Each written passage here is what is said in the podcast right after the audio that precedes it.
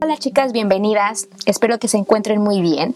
El día de hoy voy a hablar sobre la importancia de llevar la nutrición y la psicología de la mano.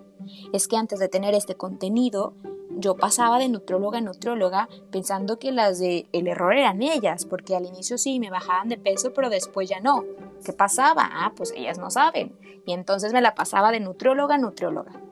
Pero cuando entré a esta terapia, cuando entré a este enfoque, me di cuenta que es que no estaba preparada para realmente afrontar pensamientos saboteadores, realmente no estaba preparada para yo creérmela.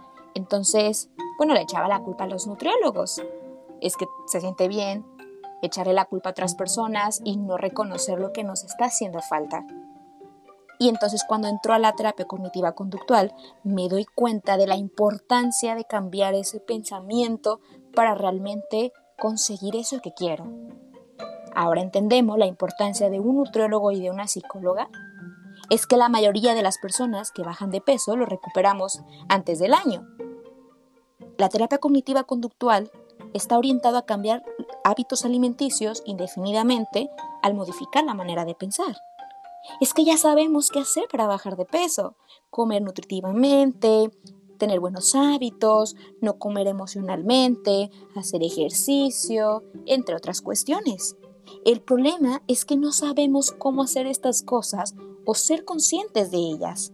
Gran parte del problema es esa vocecita interna que siempre sabotea nuestros planes alimenticios.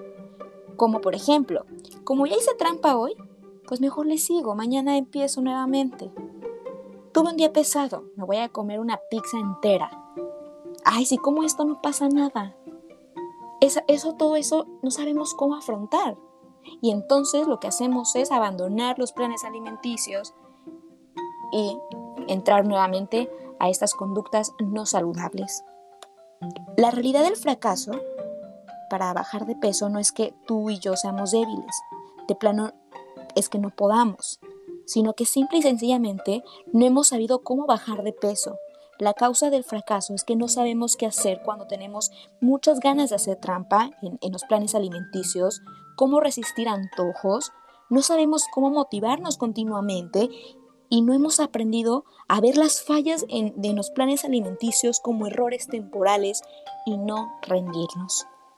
Las personas con sobrepeso no saben cómo pensar como las personas que ya tienen un chip diferente.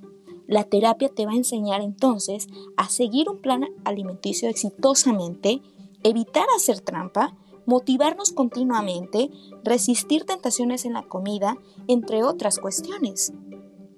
Las personas con sobrepeso generalmente tienen una mentalidad que sabotean sus esfuerzos. Es por eso que la terapia nos va a enseñar a cómo responderle a esos pensamientos saboteadores de una manera convincente y clara, así como desarrollar las habilidades necesarias para llegar y mantener el peso deseado. Entonces, hasta aquí entendemos que el nutrólogo no es el responsable y no es el culpable. Somos nosotras y nuestras faltas de herramientas emocionales que nos ayuden a afrontar situaciones difíciles. Es por eso que la nutróloga Ilse Vallardo y yo que tenemos un plan ideal para juntas este 2021 lograr realmente nuestro objetivo. Entonces, ¿ahora entendemos la importancia de llevar estas dos ciencias? Si tienes alguna duda, puedes contactarnos en nuestras redes sociales. Y cualquier cosa, estamos al pendiente. Espero que te encuentres muy bien. La saludo con mucho gusto y nos vemos para la próxima. Gracias.